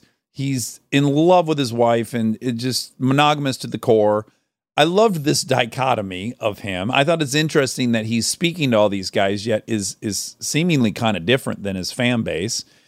And I also credit him for doing more for, say, gay rights, something I have always cared a lot about. You know, it doesn't help when I don't know, uh, Lena Dunham gives a speech about gay rights. Her fans already feel that way. They already are in step with her. She's not going to convert anyone. And I always was just applauded him being so embracing of gay rights when his fan base, I don't think was that way. That I, I just think that enacted way more progress than the left talking to the left. And I think he's done that kind of bravely with like supporting Hillary and having her on the show. Those most of his fans don't want to hear Hillary. So I just love that he like kept the ear of people open and was very, very soft and gentle with evolving real time himself. He's had so much personal evolution. And I think taking his audience along for that ride in a really unique way. I don't think too many people have done that. When you listen to a Stern interview, because you mentioned he's an excellent interviewer, I would agree with that. For you, what does that mean? What are some of the telltale signs or clues or characteristics where you're like, God damn, that's really good? Well, the thing that you're almost guaranteed to get in every single Stern interview is the person's going to say something they've never said before. You know, like if I'm a huge fan of Bill Murray or I'm a huge fan of uh, Letterman, I mean, what could be more fascinating than Stern talking to Letterman? He doesn't talk to anybody. And the notion that you're going to learn something about them that doesn't exist anywhere else is exciting, I think. He, he has a monopoly on that. And then also, his passionate interest in people is infectious. And there are many people he's had on that I think I don't like them going into it. And I got to say, with the exception of maybe three of his guests, and I've listened to several hundred interviews, I like the person more after he talks to them. There's only a few times I was like, oh, that person's kind of a dick. I wasn't expecting that. It generally goes the other way. And there, and I, what I like about that is like, I do believe that all these people we disagree with or, or, or, or they are divisive. I do believe if we were stuck somewhere with them and talked to them for two hours, that just the humanity takes over. We're we're so much more similar than we are different, and I just find his thing like oddly life affirming and, and, encouraging. Like, oh yeah, I, I do like that person. Oh, I thought this person was this. Nah, they're a person who's afraid their kids are going to turn out shitty and that this and that. You know, I, I I like that experience. Yeah, he's he is incredibly skilled and uh, he can do the uh, however you put it, throwing bologna at chicks' asses. He can do that too. Uh-huh. Uh He's he's a connoisseur of that. I remember growing up seeing him on TV and be like, you know, lesbians at two a.m. with Snapple commercials. That was like my memory of uh, whatever it was, sure. t- being twelve years old and having insomnia and watching Howard Stern on television. but when he wants to turn up the dial on Jedi Interviewer I remember listening to his uh, Sheryl Crow interview and being really impressed with just how well he navigates with so much due diligence and preparation, but not seeming like he's reading off of any type of script. Extremely skilled. I read related to Howard that, and I want you to fact check this, but you wouldn't want to invite him on the show because you wouldn't want to feel like you owed him a favor or he was doing it as a favor. If I'm getting that right, could you yeah, expand on that, please? Yes. Um, I mean, because if Howard Stern came to me and said, "I'll be on your show, but you have to like be a clown at my kid's bat mitzvah," I'd be like, "Sure, I'm in." Yeah, Fine. yeah. You know? Um, no, I'd be I'd be delighted to owe him a favor. Don't get me wrong. I, I would want to owe him a favor. But um, I wanted to add one thing that, that a, a gift he has that you and I don't have, which is he is the most skilled. There's no question. Also, he has a status that you and I don't have that actually has no matter who he's interviewing in deep desire of his approval, which is incredible. That's I mean, For there sure. couldn't be a more powerful. I think Letterman had that. People would go out there and they really wanted Dave I certainly was dying for Dave to like me when I was on the show. It was way more about getting him to like me than whatever was happening with the audience or what movie I was supposed to promote. A singular goal I want Dave Letterman to like me. And I think he benefits from that a lot, Howard Stern. I know I wanted him to like me when I went on. I don't think when people sit down with the URI, it's like it's going to make or break their year whether we ultimately like them or not. So I think we have a more of an uphill battle. But I just know as a fan of the show and someone who knows him personally, he doesn't want to do anything. And I get it. I get it. The you know, I, I want to do less and less. And I imagine with more and more success, I'll want to do even less. And so I know he doesn't want to be on this show. I, I I I have faith that if he were on it, he'd enjoy himself and not regret it as much as he thought he was going to. But I just know he doesn't want to. So I just would ne- I have his email. I've never asked him to be on the show. I will never ask him to be on the show. Hopefully, I have said to Baba Booey once, look, he's promoting this book. Our audience fucking buys books, man. They, that's why we get experts. There's a huge uptick if someone comes on the show eh, with book sales. So I'm not even saying I want a favor. I'm just saying if he wants to sell a lot of books, the door's open. And I just left it at that. But that was as far as I would go with inviting him. Do you have? I know Howard Stern would be a dream guest for a lot of people. He doesn't want to be a dream guest. yeah, yes. Do you have any dream guests you have not already reached out to? Is there anyone where you're like, one day? Well, I got to say, the most shocking event of my life. It's the only guest I've called my mom to brag about that I knew was coming was Bill Gates. I just I saw that documentary on Netflix. I don't know if you've have you seen that Inside Bill's Mind? I haven't. You I guarantee if you give it 5 minutes you're going to plow through all four episodes. It's so good. He is one of the most fascinating people to ever live on planet Earth. There's no question. So I just am obsessed with him. And we didn't invite him on. I, I just talk about him a lot because I'm obsessed with him. And someone from his team called and said, Would you guys want Bill Gates? And Monica called uh, better than if she the, she had just hit the lottery. It's like, You are not going to believe he just has to be on the f- show. And my first thought was like, Obama or Bill Gates? Like, who would I not believe? and it was fucking Bill Gates. And I think he was the number one guy I would, I would have wanted to talk to. But uh, of course, I, I would love to talk to Obama. Uh, uh, I mean, that would be awesome. And then Bill Murray. I just, you know, I, I'm I'm pretty obsessed with Bill Murray, and I I know he doesn't do anything either. So the odds of that happening are very very slim. But yeah, I would love to talk to Bill Murray. He's uh he's a north star as far as just like like I said, I brought him up at the beginning. Like breathe, believe in yourself, be calm, it'll happen perhaps another cliched question I'm going to ask because I know people would enjoy hearing the answer, and that is for people who ask you for advice related to podcasting, because you must get it all the time from friends also. I'm thinking of starting a podcast. I just started a podcast. I'm going to start a podcast. What do you say to people who, let's just assume you want to spend a little bit of time and give an answer because they're a close friend. Yeah. What do you say? What do you say to them? Well, it's interesting because I think that yeah, the friends of mine who have reached out, they're a little bogged down in the idea, right? Uh, in the concept, and I I don't think that's the relevant aspect. To be honest, I, I don't think like if you give a one line description of why Howard Stern's been on the radio for forty years successfully, it's not like shock jock who's not afraid to throw baloney at people. I don't know how you sum that up. There's no the concept's irrelevant. It's it's him and and if you look at why he's so successful is that he's just fucking brutally honest. He tells everyone what he's thinking, embarrassing stuff. I remember one time this was so great. He came in, it was a Monday morning show. He was grumpy all morning. And and Robin's like, You're grumpy, huh? And he's like, Yeah, yeah, I've been grumpy for two days. Uh, what was it? Why why did I get grumpy? I was sitting, oh my God, I know when I got grumpy. It was right after I took a dump.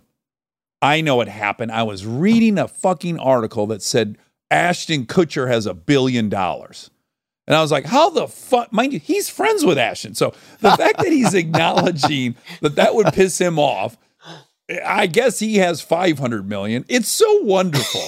like, here's a guy with 500 million uh, sitting on a very nice toilet, presumably, and he's agitated that this other guy has a billion dollars. It's so human and wonderful. And I think most people would hide that about themselves. They wouldn't own that they're that shitty and petty. And so I guess when people call me, I'm like, yeah, the concept's great and blah blah blah. I you know, I may have a note or two about sustainability of a concept. Like I'll just go, it feels a little limited to me because won't that be done in 10 episodes or won't that be done in 40, whatever. But but mostly I just say like, you know, if you're gonna do it, you got to make the decision that you're gonna be a hundred percent honest, or it's not worth doing. I, and I don't think it'll work. And so often the people that are calling me are other public people. So that's kind of a big barrier for them, understandably. And I I just don't know that it works unless you are. Maybe it I mean if you have a real if you have a uh, procedural show like let's say making a murder uh, or not making a murder but um those wonderful girls who have the one women who have the best podcast. My favorite murder if you if you're covering a case every time, yeah, I, I think maybe you could you could have a premise driven one, but you know you better have a research. You better be a Radiolab or or This American Life, and you got a team of journalists that are going to go out there and build this incredible show over the course of six weeks and edit it into 90 minutes. But if you're just going to drive the show, if you're the content, then it better be like being your best friend, or I just don't think it'll work. Yeah. What are you thinking about right now? well, I'm thinking that like you have to like the format you choose. If you don't like the format you choose, you're just not going to have the endurance also to do it for a long period of time. And you're going to be, if you are competitive, and maybe that doesn't matter, maybe you're just doing it for the the love of the game and you don't care if anyone listens, but if you want to break through the noise, you need a certain degree of enthusiasm and endurance, both of which will be lacking if you don't enjoy the format you choose. Uh, it just seems so I agree. fundamental as a decision. You Well, I, by the way. I've talked to some Oh. friends where they're like, "Oh, I want it to be about X, Y, and Z," and I'll go, "I'm just going to point out I've known you for 12 years. You've never brought that topic up to me, but I can tell you the topic you bring up all the time, which is like home furnishing. I know you think because you're a director or an actor or this, you should be talking about that, but you love home furnishing." Uh, that's what I know you like to talk about nonstop. Like, why isn't that what your show is? So I think first Yeah. you just got to go like, what am I endlessly talking about? And I know I don't go eight minutes into a conversation at any party where I haven't asked, did you get molested? like, or they, they say something and I think, oh, I'm just curious. Like, oh, is one of your parents, like, I noticed your husband is, he's very quiet. Was your dad quiet? Like, I, that's all I'm interested in. I want to know why we're all, we've all landed in, in these spots. And I, and I think the clues are in your childhood. So that's all I talk about at parties, you know, and then that's all I talk about on the podcast.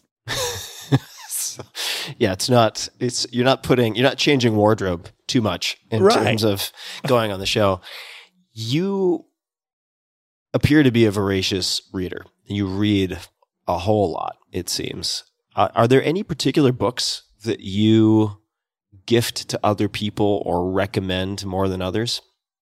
Yeah, there's a number one. It's it's I I can't stop talking about it. I've read it three times now. I will read it again soon. Is Titan uh, the the uh, Ron Chernow book about John D. Rockefeller? Rockefeller. Have you read that book? I haven't. I've Oh. seen the cover. I gotta tell you, it's a very for someone I can already tell, like you, like I'm I'm blown away with the fact that you would have had someone go over your transcripts and point out things that you're doing wrong, or that you would listen to find the errors. All the, the this is a very you have such a specific uh, commitment to betterment, which is fascinating and and um, and obviously uh, very inspiring. That's why people adore you. I would have guessed Rockefeller was one way. And then in this book, I learn he's almost the opposite of everything I would have guessed about him. And that his approach to all these things was so unique and so confident. I don't know how this guy got this confidence. His when he was running Standard Oil, which is a feat that'll never be accomplished again. I mean, the, the, level of what he accomplishes is insane. But early on in the company, he set up a couch in his boardroom. He's a big believer in naps. He napped all every day, he napped for a long time. And he would have all the board members at the table, but he'd be laying on a couch and he'd doze in and out and he'd listen to them talk and he knows and then he'd just pop up with like one idea and that was good for him. And then he walked home early that day. Like he's he was not what I would have thought, and just his weird confidences I I just loved it. And then all of the things he has impacted is is there's not been an American that's had a bigger impact on on life than him. There there was no research medicine that didn't exist. He's the he funds the first research medical facility. He's the one who says, "Man, if you go get a procedure in Tennessee." Those doctors have a totally different set of knowledge than the ones in New York. No one's doing the same thing. Why is that? Oh, because all these medical schools, they don't have a unified curriculum. Okay, who has the best curriculum in the country? Johns Hopkins. What if I take that curriculum and I pay universities to adopt it? Like he he unifies medicine. He gets rid of hookworm. He, he just tackled anything. He was so cocky and confident in the things he tackled, and he succeeded. He's just an amer- uh, amazing person. I, I I I can't read that book enough. You've read it three times. Yeah. You might read it again. What do you get? Because there's an information appeal, learning the bio and so on. Yeah. But you have a great memory. You you probably get that after two passes. What do you gain from reading it a third time, a fourth time. Well, funny enough, it's a big book, so I do forget a lot. yeah, this not. This is not. This is not a uh, you know Charlie Brown yeah strip. Like this even is a at-. These are big books. Even even as I'm talking to you, there was a period where he somehow took up, took over all the shipping routes on Lake Erie, and, and I, I can't remember right now the exact mechanics of how he did that.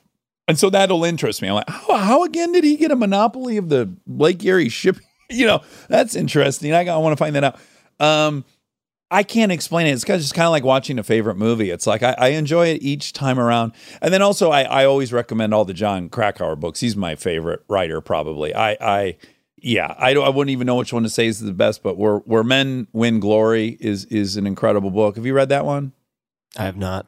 It's the again. Excellent writer though. You'll see a theme here. I, I love when I find out something's opposite of what I thought. It's why I like Malcolm Gladwell, right? Every single chapter is about some common sense assumption that we find out through testing is counterintuitive. I, I find that to be the most pleasing experience of going, oh my God, I'm dead wrong about that. I, I would have thought that doesn't make any sense. I love that. Uh, Pat Tillman, I remember when Pat Tillman quit the NFL and joined the Army because he wanted to go to Afghanistan. And when I heard that, I thought, what could explain that? Either here are my my guesses. He's either a religious zealot, and this is a crusade against Islam, or two, this guy has done something so dark in his past that he has to atone in this insane way. Those are my only guesses. I read that book, uh, Where Men Win Glory, and and it's the Pat Tillman story, and I find out quickly it's not any of those things at all, and that this person had this level of integrity I certainly don't possess, and I don't think I've ever met anyone that has this level of integrity. Uh, real quick, he was like last round pick to the Arizona Cardinals. He becomes one of the best safeties in the league. He gets offered $8 million to go to St. Louis on a four year contract. Arizona will only give him a one year contract for like a million bucks, and he stays in Arizona. He's like, These people bet on me when no one would. I'm going to stay and get less money with less security because the, they deserve that. I wouldn't have done that. I would have fucking been shopping for a house in St. Louis or whatever team it was. Uh, and, and thing after thing in his life was like that. And, and so, just like uh, this incredible human that I've never gotten to meet in real life, that I get to meet through this book, and it's opposite of everything I assumed. And he wasn't a jingoistic uh, patriot. You know, he wasn't a. In fact, he got uh, immediately disillusioned because he got deployed to Iraq instead of Afghanistan. He didn't think we should be in Iraq. Then he goes to Afghanistan. He's killed in friendly fire. There's a cover up. His brother uncovers it and the family, and they speak out about it. They're like, You will not use him as the poster boy for the military because he was misled and lied to. And then he was killed by a friend. It's wild. It's Titan by Chernow, also at the top of the list. I, I'll I'll trade a recommendation, not Please. need more, but uh, Genghis Khan and the Making of the Modern World. If you haven't read that, I can't recall the author offhand. Hold on, I got to write it down on my this little piece. of- Yeah. So I can't spell Genghis Khan, but I'll figure it out. Genghis Yeah. Khan. Yeah, Uh, and what's what's the subtitle? Genghis Khan what? oh Gen- Genghis Khan and the Making of the Modern World. Oh, wow. and- oh, and this, this is, is right what- up my alley. yeah. Uh, yeah this yeah this this book it sounds like will be right up your alley. It was recommended to me. I'm not going to name his name because i don't know if he would want it to be named but recommended to me by one of the best known ceos in the united states. And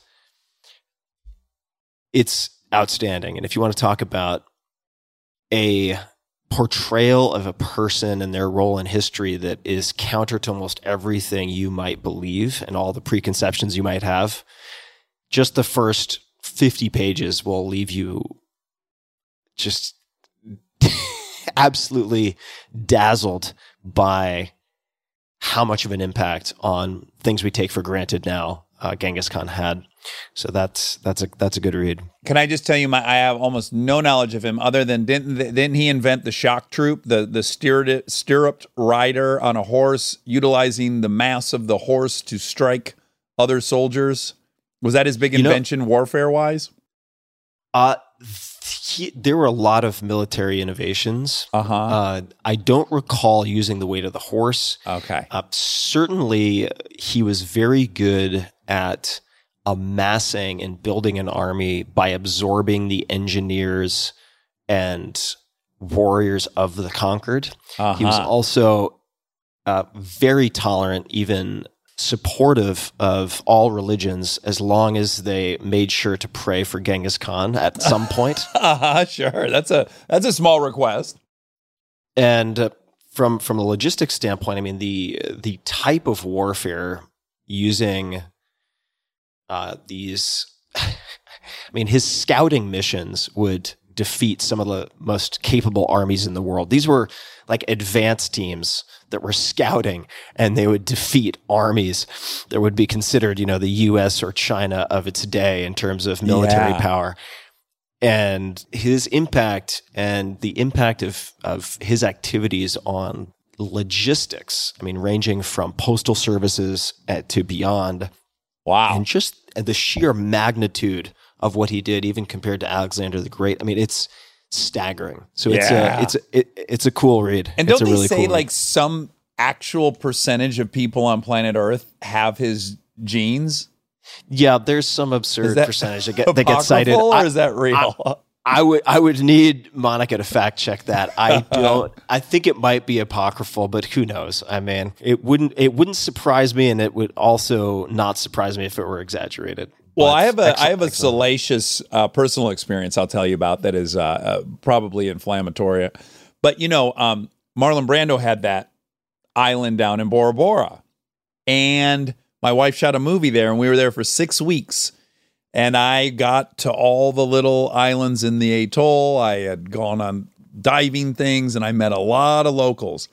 And it is rumored there that he had that he had had like a dozen or so kids, right?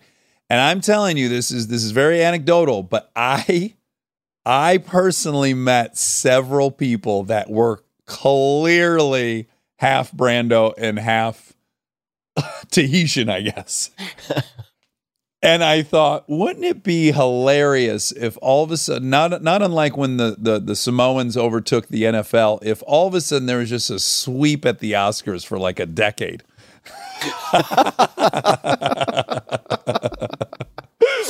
Stranger things have happened. Uh, So he might amount for some percentage there in in Bora Yeah. Bora. uh, well, Dax, this is this has been a lot of fun. I want to ask just a few more questions, Yeah. and and then wrap up for this this round one.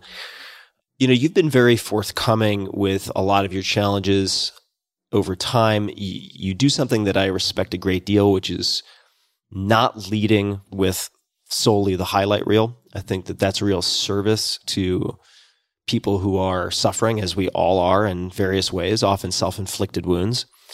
And uh, I wanted to know if you have perhaps a favorite failure. And what I mean by that is a mistake or something at the time that you viewed as a failure that in some way set you up for success later. If there's anything that you gained from tremendously that at the time seemed like a shortcoming or a failure or a mistake.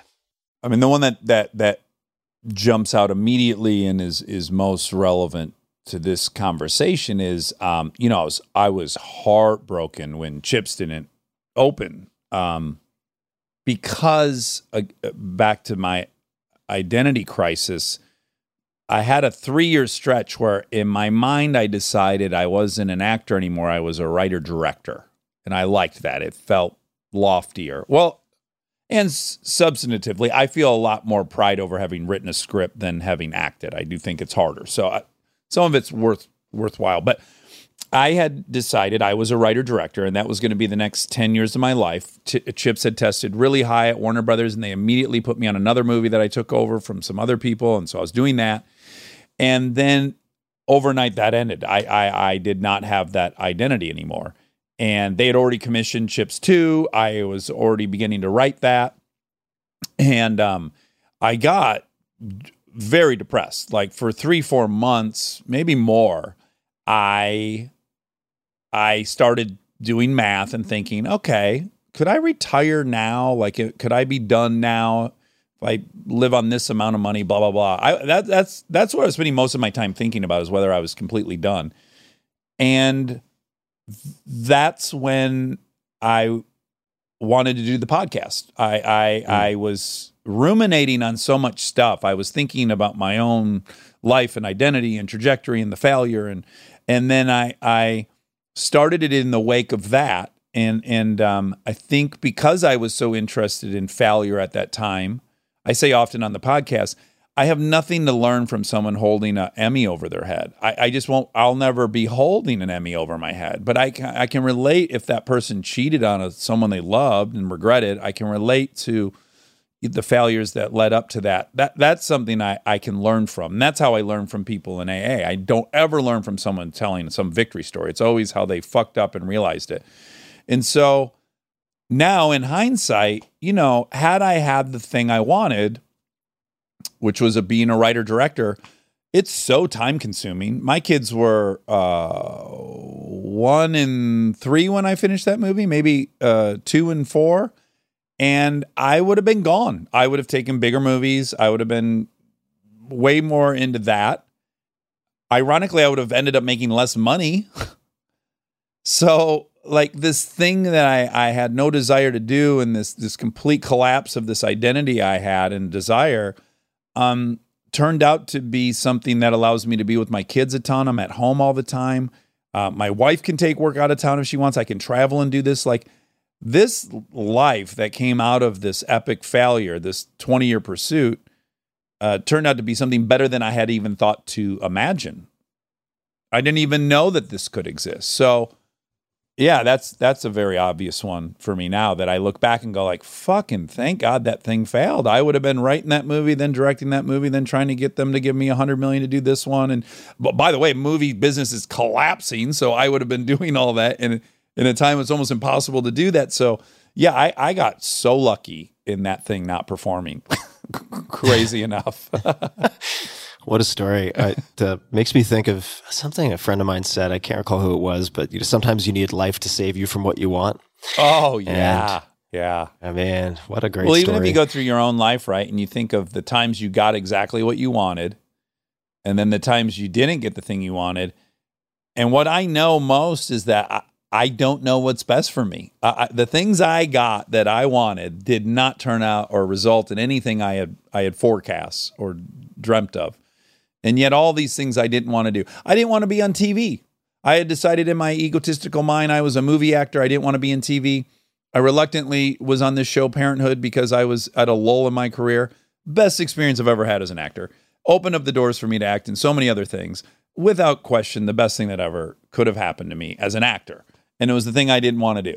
And, you know, I got to do the exact thing I want to do ride wheelies on motorcycles in a movie I directed and it fucking didn't turn out. yeah. So, so just uh, maybe two more questions here. This is going to be a question that sometimes sometimes turns out well and oftentimes does not. So we'll see where it goes. Flaccid or curious. hard? What was that? Flaccid or hard? I'd say I'd say I'd say this is I'd say this is a clear half chub question. So we're going to go with that. and it is if you had a billboard, metaphorically speaking, to get any message, word, image out to billions of people, could be anything non-commercial. What might you put on that billboard? Hmm. Wow, that's a that's a big. I feel like that would take me like a couple weeks to come up with the right answer for that. Let's see. Let's see. So I'm driving on the road. I'm going to see a billboard, and what would I most want to see? Okay, I got it. I think it's right, the message I most need to hear. Yeah, lay it on me. Would be be as kind and forgiving to yourself as you are to the people you love.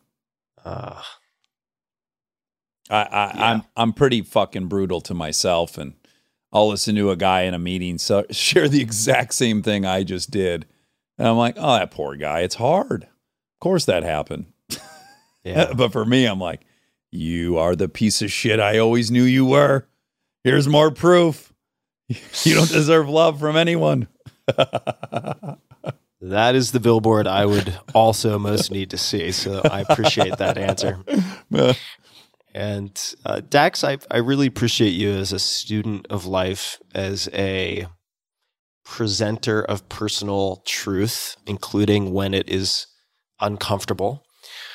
And I, I really believe that the exploration of vulnerability and story and sort of shared difficulty on your podcast is a real service uh, to to your listeners. So I want to commend you for that and thank you for that. Thank you. You're welcome. And I you know, really sadly, I you. think the the people that want to that need to hear it the most are us boys, and yet only Yeah. girls are listening. I feel like we're we're the ones that just, you know, it- it's all about weakness and strength for us. It's so stupid. Ugh. Yeah. Well, you you know, I am probably the mirror image of your podcast in terms of demographic. I would guess that I'm around it's between 60 and 70% male. So certainly uh, a lot of men and women will have listened to this episode Yeah. and you've given a lot of food for thought.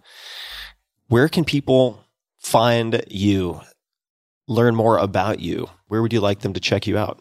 Well, they should read my autobiography, uh, Horsepower uh, Story. No, uh, I'm on Instagram, I think just under my name, Dax Shepard. And then, uh, yeah, and then Armchair Expert. If anyone would like to listen to the podcast, it's on all of the, uh, so Rob tells me, it's on all of the many platforms people consume their podcasts on. And, uh, yeah, I think that's it for me. I hate Twitter. I'm on it, but only to promote the show. What a cancerous black hole that place is. Woo! Yeah, a lot, lot, lot of people peeing in the pool on Twitter. Oh, oh. ruins the fun. uh, well, thank you so much for taking the time to have this conversation, Dex. Yeah, it was awesome. I can't wait to interview you. Yeah, yeah. we'll have would- it like we'll, we'll, we'll give it like a month lull so we both get interested in each other again. right. Separation makes the heart grow fonder. So we'll do that. and to everyone listening, thank you for tuning in. And you can find show notes for everything we discussed, including Armchair Expert, including uh, Horsepower, his brand new autobiography, And and, and all of the social handles and everything at tim.blog forward slash podcast. And until next time, be safe. And if your compassion does not include yourself, it is incomplete, to quote Jack Kornfield. Mm, mm, mm, That's good. That should be the billboard. Yeah. Hey guys, this is Tim again. Just a few more things before you take off. Number one, this is Five Bullet Friday. Do you want to get a short email from me? Would you enjoy getting a short email from me every Friday that provides a little morsel of fun before the weekend? And Five Bullet Friday is a very short email where I share the coolest things I've found or that I've been pondering over the week. That could include favorite new albums that I've discovered. It could include gizmos and gadgets and all sorts of weird shit that I've somehow dug up in the uh, the world of the esoteric as I do. It could include favorite articles that I've read and that I've shared with my close friends, for instance. And it's very short. It's just a little tiny bite of goodness before you head off for the weekend. So if you want to receive that, check it out. Just go to 4hourworkweek.com. That's 4hourworkweek.com, all spelled out, and just drop in your email, and you will get the very next one. And if you sign up, I hope you enjoy it. This episode is brought to you by Vuori Clothing, spelled V U O R I. Vuori. I've been wearing Vuori at least one item per day for the last few months, and you can use it for everything. It's performance apparel, but it can be used for working out. It can be used for going out to dinner, at least in my case. I feel very comfortable with it. Super comfortable, super stylish, and uh, I just want to read something that one of my employees said. She is an athlete. She is quite technical, although she would never say that. I asked her if she had ever used or heard of Vuori, and this was her response. I do love their stuff. Been using them for about a year. I think I found them at REI. First for my partner, t-shirts that are super soft but somehow last as he's hard on stuff. And then I got into the super soft cotton yoga pants and jogger sweatpants. I live in them and they too have lasted. They're stylish enough I can wear them out and about. The material is just super soft and durable. I just got their Clementine running shorts for summer and love them. The brand seems pretty popular, constantly sold out. In closing, and I'm abbreviating here, but in closing, with the exception of when I need technical outdoor gear, they're the only brand I've bought in the last year or so for yoga, running, loungewear that lasts and that I think look good also. I like the discreet logo. So that gives you some idea. That was not intended for the sponsor read. Uh, that was just her response via text. Vuori, again spelled V U O R I, is designed for maximum comfort and versatility. You can wear it running, you can wear their stuff training, doing yoga, lounging, weekend errands, or in my case, again, going out to dinner. It really doesn't matter what you're doing. Their clothing is so comfortable and uh, looks so good, and it's it's non-offensive. You don't have a huge brand logo in your face. You'll just want to be in them all the time. And my girlfriend and I have been wearing them for the last few months. They're men's Kore short, K O R E. The most comfortable lined athletic short is your one short for every sport. I've been using it for kettlebell swings, for runs, you name it. The Banks short, this is their go to land to sea short, is the ultimate in versatility. It's made from recycled plastic bottles. And what I'm wearing right now, which I had to pick one to recommend to folks out there, or at least to men out there, is the Ponto Performance Pants. And you'll find these at the link I'm going to give you guys. You can check out what I'm talking about. But I'm wearing them right now. They're thin performance sweatpants, but that doesn't do them justice. So you got to check it out. P O N T O Ponto Performance Pant. For you ladies, the women's performance jogger is the softest jogger you'll ever own. Vuori isn't just an investment in your clothing, it's an investment in your happiness. And for you, my dear listeners, they're offering 20% off your first purchase. So get yourself some of the most comfortable and versatile clothing on the planet. It's super popular. A lot of my friends I've now noticed are wearing this, and so am I. VuoriClothing.com forward slash Tim. That's V U O R I clothing.com slash Tim. Not only will you receive 20% off your first purchase, but you'll also enjoy free shipping on any US orders over $75 and free returns. So check it out. VuoriClothing.com slash Tim. That's V U O R I clothing.com slash Tim and discover the versatility of Vuori clothing. This episode is brought to you by Oura, O U R A. It is the only wearable that I wear on a daily basis. Oura is the company behind the smart ring that delivers personalized sleep and health insights to help you optimize just about everything. And I've tried every device out there that you can imagine. This one really makes the cut. I've been using it religiously for at least six months now, and I was introduced to it by Dr. Peter Attia, who's also vetted just about everything. With advanced sensors, Oura packs state of the art heart rate, heart rate variability, HRV, super important to me, temperature, activity, and sleep monitoring technology into a convenient, non invasive ring. It's tiny, it weighs less than six grams, and focuses on three key insights sleep, readiness, and activity. So I can use it to help focus my attention on the type, volume, intensity of exercise that I should do in a given day. I use it to determine how certain types of alcohol at different times of the day affect my sleep, which they do, and I can see all of that in graph form trended over time. There are tons of actionable insights that have come from using this ring for me. They have a number of incredible people on their team. Dr. Matthew Walker, a professor of neuroscience and psychology at UC Berkeley, and also author of Why We Sleep, the mega hit, is Oura's chief science advisor, as just one example. The Oura Ring is one of the most accurate wearables available because it measures your vitals directly from your finger. So it's not deducing that or uh, making a best guesstimate based on a bunch of other things and trying to triangulate. Compared to a medical grade electrocardiogram, the Oura Ring is 99.9% accurate for resting heart rate and 98.4% accurate for heart rate variability. And I work with HRV doctors, and they recommend that I use the Oura Ring. So try it yourself. It is super cool and super practical, very actionable. The Oura Ring comes in two styles and three colors silver, black, and matte black. I use matte black. For $299, you can give or get the gift of health by visiting ouraring.com. That's O U R A R I N G.com. Again, that's ouraring.com.